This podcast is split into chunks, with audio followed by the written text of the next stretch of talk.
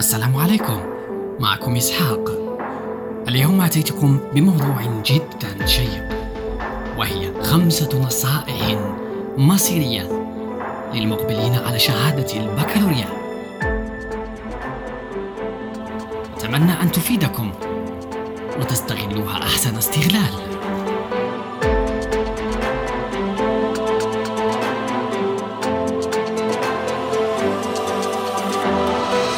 النصيحة الأولى. كما غيرك استطاع فأنت أيضا تستطيع. فقط عليك الإيمان والثقة بنفسك وفيما يوجد في ذلك الدماغ الرائع. عندما تثق في حواسك وفي إمكانيات جهازك العصبي سيكون كل شيء هينا. نعم لأنه في الحقيقة أنت مخلوق خارق.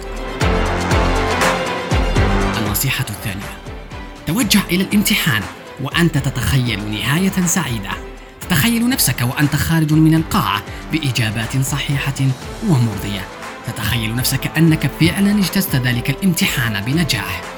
فغالب الناجحين كانوا دائما يتخيلون النهاية السعيدة قبل وقوعها. إنها معجزة خيالنا. النصيحة الثالثة. عند إتمامك امتحان أي مادة والخروج تجنب ثم تجنب أن تناقش في الإجابات. إنه لخطأ فادح. يقع فيه معظم الطلاب لأن ذلك سيؤثر على باقي الامتحان. فور إتمامك امتحان أي مادة توجه مباشرة للبيت أو لمكان ترتاح فيه لتبدأ التحضير ليوم جديد. النصيحة الرابعة لا تضغط على نفسك في ليالي الامتحان. اكتفي فقط بما حضرت به نفسك في الأيام السابقة. عليك أن تكون بكامل راحة واسترخاء ليلة كل امتحان. خذ قسطك الكامل من النوم لأن ذلك سيشحن طاقتك لنهار الغد. اشرب الكثير من المياه ليبقى جسمك دائما النشاط والانتعاش. النصيحة الأخيرة وهي أهم نصيحة في هذا الفيديو.